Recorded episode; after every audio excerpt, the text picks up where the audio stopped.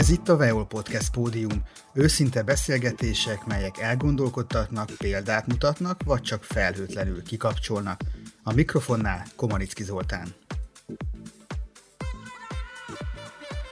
Költő, író, képzőművész a meggyőződésében, a tisztességbe, a művészet erejébe vetett hitében megingathatatlan, Veszprém szellemi értékeinek létrehozásáért és megőrzéséért, valamint a város hírnevének öregbítése érdekében végzett példamutató munkája elismeréseként idén Gizella díjat kapott a műsor vendége Fenyvesi Otto. Üdvözöllek Otto, köszönöm, hogy elfogadtad a felkérésemet. Köszönöm a meghívást. Nem mindennapi az életpályája Fenyvesi Ottónak, nagyon tömörítve, a hajdani Jugoszláviában a vajdasági Mohol Gunarason született 1954-ben. Iskoláit Bácstropolyán végezte, egyetemi magyar nyelvi és irodalom tanulmányait az Újvidéki Egyetem bölcsészkaron folytatta. Tagja volt a nevezetes Újvidéki Új Szimpózión irodalmi művészeti folyóira szerkesztőségének. A rendszer nem tűrte a lap szabad hangvételét, 1983 májusában be is tilt tiltották. Az Újvidéki Rádió irodalmi műsorainak szerkesztőjeként dolgozott, rockzenei műsorokat vezetett. Újságíró és rendezőasszisztens volt az Újvidéki Televízióban. A délszláv háború idején 1991. novemberében települt át Magyarországra, Veszprémbe. Nem volt könnyű döntés, de meghoztad, kikövetelte a sors. Hogyan emlékszel ezekre a régi időkre? Ez a Mohol Gunarassal kezdeném először. Ez egy érdekes dolog, mert én így szoktam használni ezt a mohol gunarast, hogy mohol gunaras. Ma már csak úgy hívják, hogy gunaras. De ezt mindig kijavítod, ha valaki igen, így mondja. Igen. A, a születésem előtt, ugye 54-ben születtem, 53-ig ezt a, ezt a, ezt a kis 2000 lakosú magyar, szintiszta magyar falut, délvidéki magyar falut, Gun, Mohol Gunarasnak hívták, és amikor én megszülettem 54-ben ezen a kis településen, mert hogy ugye annak idején nem voltak még kórházak, hanem hát otthon szültek az anyák, így anyám is, és egy kis tanyán jöttem én életre, és olyan szokás volt, hogy a, a kis csecsemőket egy-két hétig nem jelentették be, mert megvárták, hogy vagy életben marad, vagy nem. És nagyon sok csecsemő ugye annak idején, hát én átnéztem ennek a Mohol Gunarasnak a, az anyakönyvét, anyakönyveit, és rengeteg újszülötthöz be volt írva, hogy elhalálozott, torokgyék, stb. És hát én rám is vártak, hogy akkor én életben maradok-e. Nekem szerencsém volt, és életben maradtam, úgyhogy öt éves koromig ott éltem ebbe a kis faluban. Édesanyám ő varónő volt, édesapám pedig kovács. Lovakat patkolt, mindenféle vasakat hajlított, és engemet is ott mindig kivitt a műhelybe, és én meg a szögeket vertem a földbe, egy kalapácsot kezembe adott, és az volt, a, erre emlékszem, hogy egyszer így kereste a szögeket, hogy hol vannak, és mutattam, hogy ott, és akkor ő egyenként húzgálta ki a szögeket. Igen, az, a nagyszüleim azok pedig hát ö, ö, parasztok voltak, mind a két oldalon. A fenyvesi ágon édesapám ágán is, ők egy kicsit módosabb gazdák voltak, a édesanyám pedig Balassa lány, és ez a Balassa család, ez valamikor, hát ugye ez egy ilyen ősi magyar család, mert hogy 1200-ba van a, addig megvan a visszamenőleg a, a családfa. Családfa, igen, és, és hát ez nagy dicsőség a családunkba, így utólag, hogy kiderült ez, mert hogy egy vajdasági helytörténész ezt kidolgozta, és visszamenőleg kikereste, és Detre vitézig megvan visszamenőleg. Ezen a nagy családfán édesanyám még rajta van, hogy Balassa Piroska, és alatta zárójelbe ott van édesapám neve, Fenyvesi Mihály, de én már nem vagyok rajta. Ennyi. Úgyhogy én már nem vagyok Balassa. Korrekció nem, szükséges. nem kerültem fel. Öt, é, öt éves koromig éltünk ebben a kis szintiszta magyar faluban, akkor átszervezték valahogy a, az ottani járásokat, községeket, és akkor megváltoztatták, akkor eltölörték ezt a mohol előjelet, akkor már nem Moholhoz, Moholi Gunaras lett, hanem egyszerű Gunaras. Onnan elkerültem Bácstopolyára, ahol mindenféle iskolákat végeztem, általános iskolát, meg gimnáziumot, és, és amikor a gimnáziumba érettségiztem 73 tavaszán, akkor utána kezdtem meg a tanulmányaimat Újvidéken, az Újvidéki Egyetemen. Újvidék ez, egy, ez már abban az időben is egy nagyváros volt, tehát tartományi székváros, és a magyarságnak a szellemi potenciálja ott, ott koncentrálódott. Ugye ott volt az egyetemi képzés, a rádió, a Magyar Szó nevezetű napilap, a televízió is akkor már beindult. És akkor én ott magyar nyelv és irodalmat kezdtem tanulni. Ez is, ez is egy érdekes dolog, mert hogy ugye aki aki ott nem ezt tanulta, az egy részben feladta az identitását. Én ebből a nagyvárosból indultam, ugye Újvidék már akkor is egy ilyen 300 ezer nagy 300 ezer lakosú nagyváros volt. Természetesen a szerbek többségben voltak. A magyarság az, az még azért 20-30 ezer főben képviseltette magát, voltak magyar intézmények, színház is akkor kezdődött, tehát, tehát úgy bonyolódott az élet, és, és akkor én a 74 75 tájékán. Abból kifolyólag, hogy ilyen nyughatatlan ember voltam, mindenféle rendezvényeket szerveztem, meg Bob Dylan-t fordítottam már akkor, és akkor ez valahogy eljutott a, a, az Újvidéki Rádióba egy, egy ilyen zenei műsornak a szerkesztőjéhez, hogy van itt egy ember, a, aki hát nem csak, hogy ilyen zenebolond, hanem hogy egy kicsit gondolkodik is arról, hogy mi ez a zene, és hogy valahogy próbálja magyarázni, és tehát egy kicsit többet próbáltam a zene mögött látni, és akkor ez híre ment, és akkor behívtak a rádióba ez a fickó, hogy, hogy akkor én itten csinál, csinálnék-e ilyen műsorokat. Hát mondom, próbáljuk meg, és akkor csináltam először ilyen, ilyen félórás műsorokat, és aztán 15 év lett belőle, egészen 91-ig csináltam, amikor eljöttem onnan. Ilyen nyughatatlan voltam, ezért aztán meghívtak az új szimpózion szerkesztőségébe is, és ott 1975-től 1983-ig tagja voltam ennek a szerkesztőségnek is, ahol hát elsősorban ugye kortárs magyar irodalmat közöltünk és írtunk, verseket, novellákat, regényrészleteket, eszéket, recenziókat írtunk, de azon kívül hát az volt a nagy jelentősége, vagy plusz ebben a folyóiratban, hogy ilyen összművészeti volt. Tehát foglalkoztunk zenével is, filmekkel, képzőművészettel is. Tehát valahogy a, az ottani kultúrának a a széles spektrumát szerettük volna bemutatni,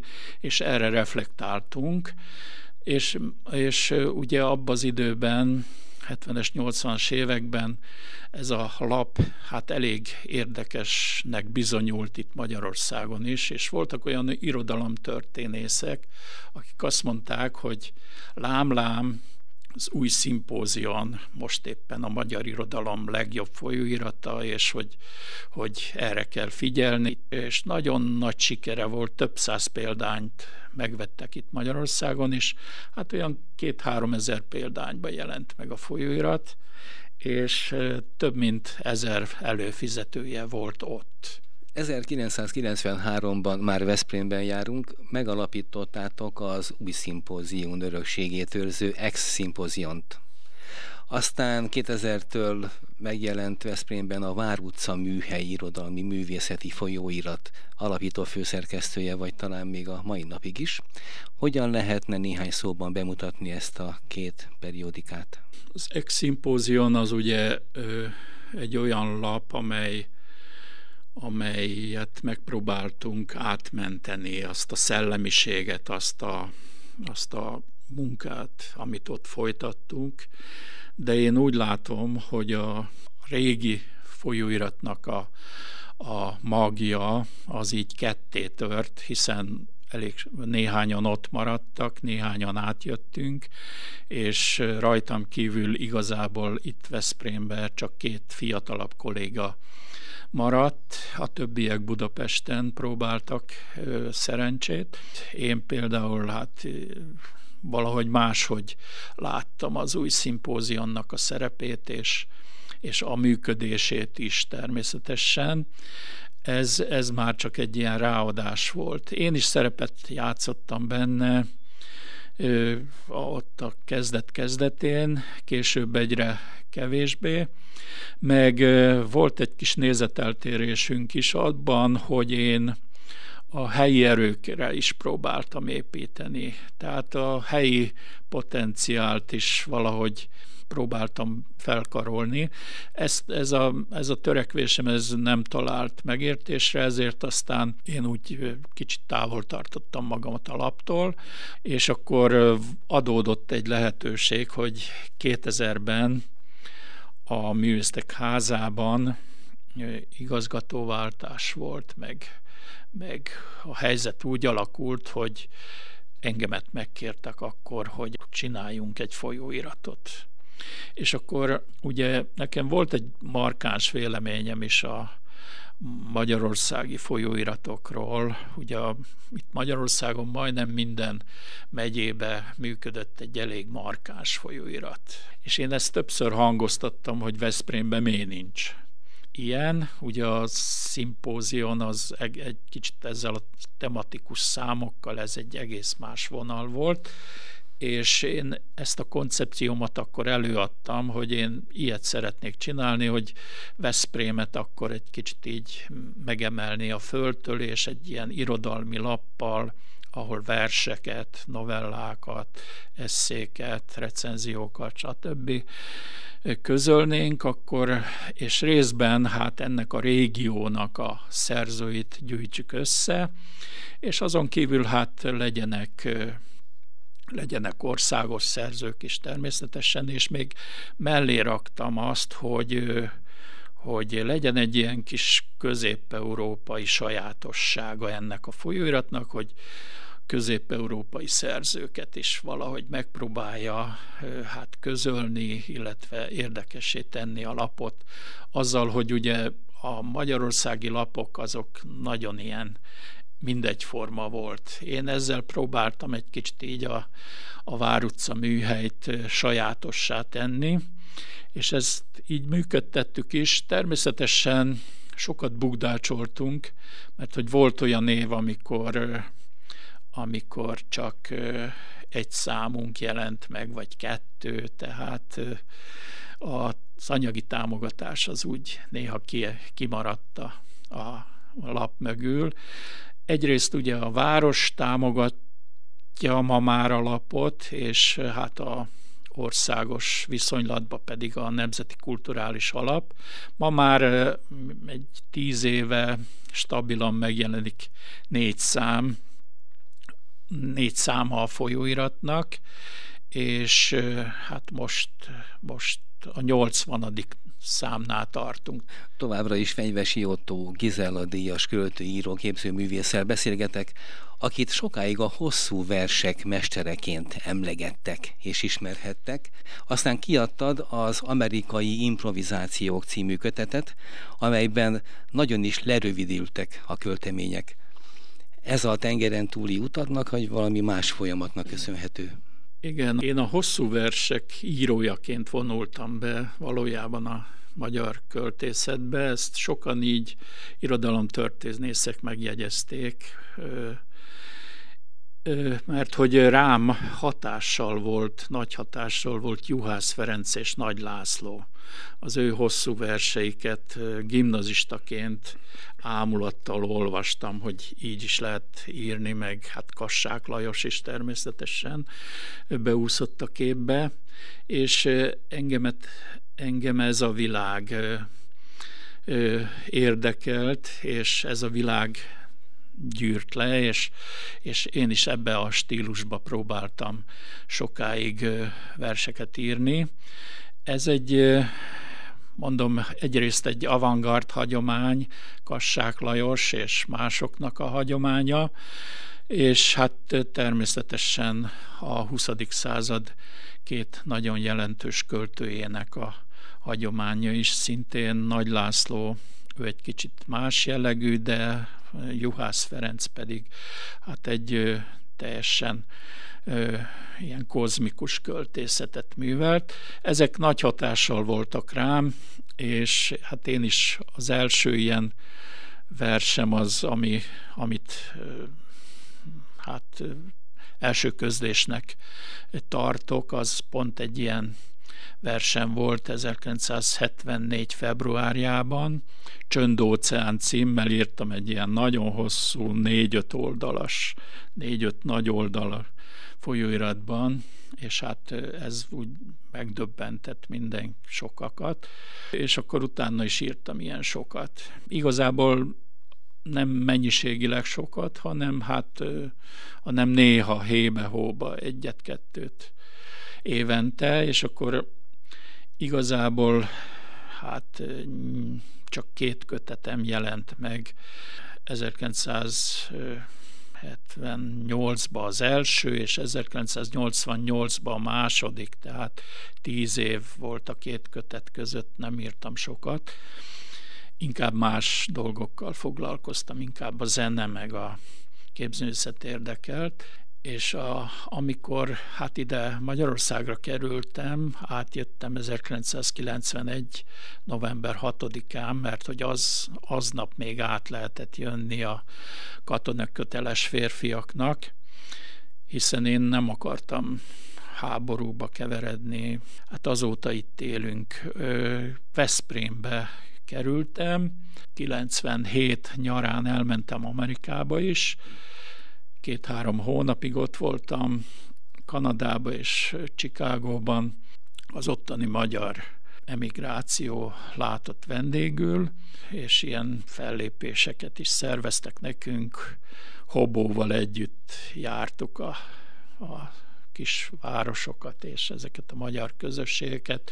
Ő akkor énekelte már a József Attila programját, én pedig felolvastam a verseimet, és persze neki könnyebb dolga volt, mert, mert neki egy gitárossa is volt, én csak szólóba voltam a verseimmel, ugye más kiállni, neki nagyobb sikerei voltak. De jó éreztem magamat, megismertem Amerikát, és megismertem az ottani világnak a, ennek a borzalmas kapitalizmusnak a lényegét, és amikor hazajöttem, akkor, akkor akkor valami történt bennem, hogy ezt a hosszú verseket valahogy egy picit így széttöredeztem, és valójában ugye az amerikai improvizáció is egy, egy, egy könyv, egy kis könyvecske, amelyben ilyen kis szilánkok vannak, ilyen kis benyomások erről-arról, az ottani világról, és,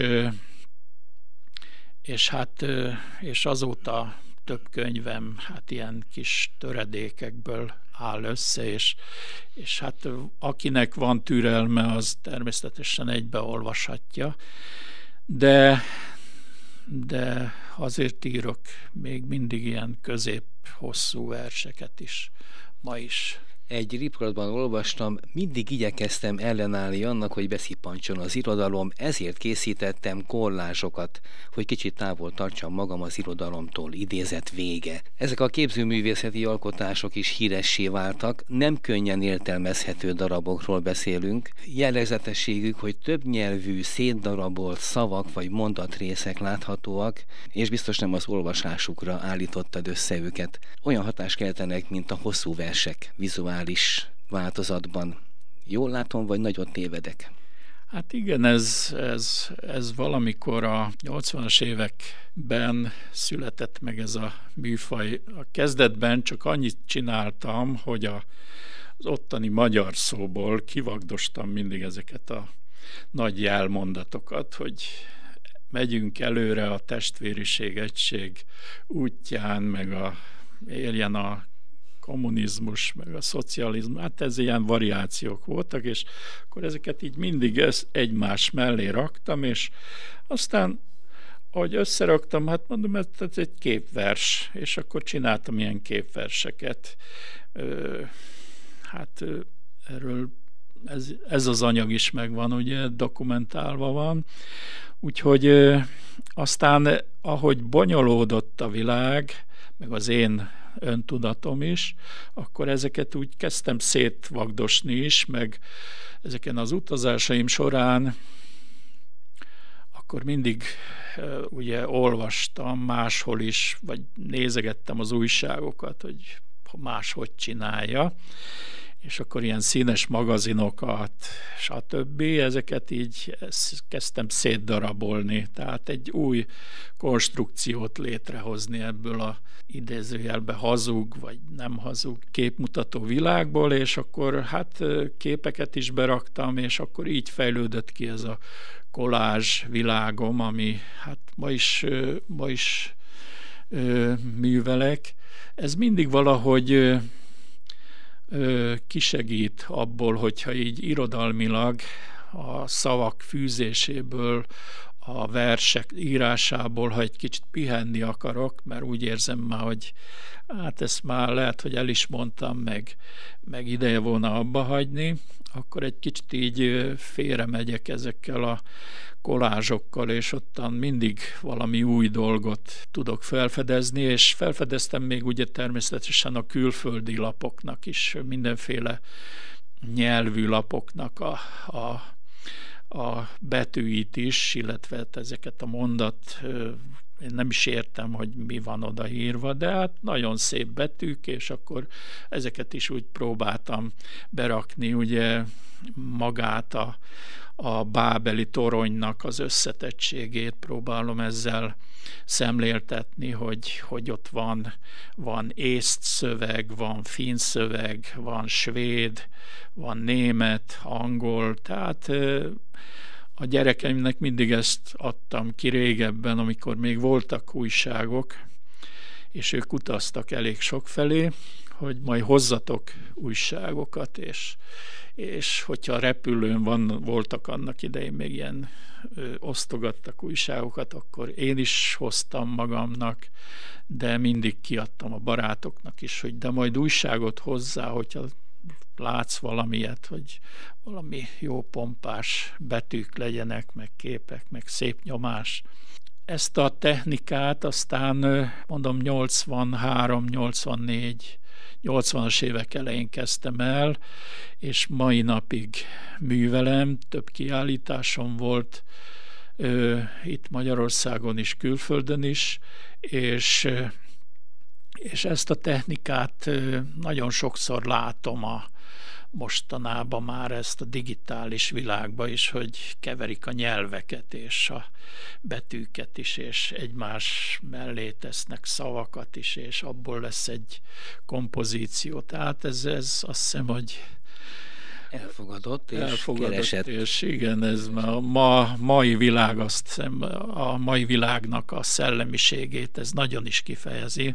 Írásaidban mindig ott van a rock and roll, ha másért nem utalásokkal, mondatokba rejtett dalcímekkel, sorokkal, valóban meghatározó életérzés lehet a rockzene nálad. Szerinted még most is tartalmazza azt a hatását a mai rockzene az aktuális fiatalságnak, mint annak idején egy Rolling Stones, Doors, Radics Béla, Sirius, Hobo?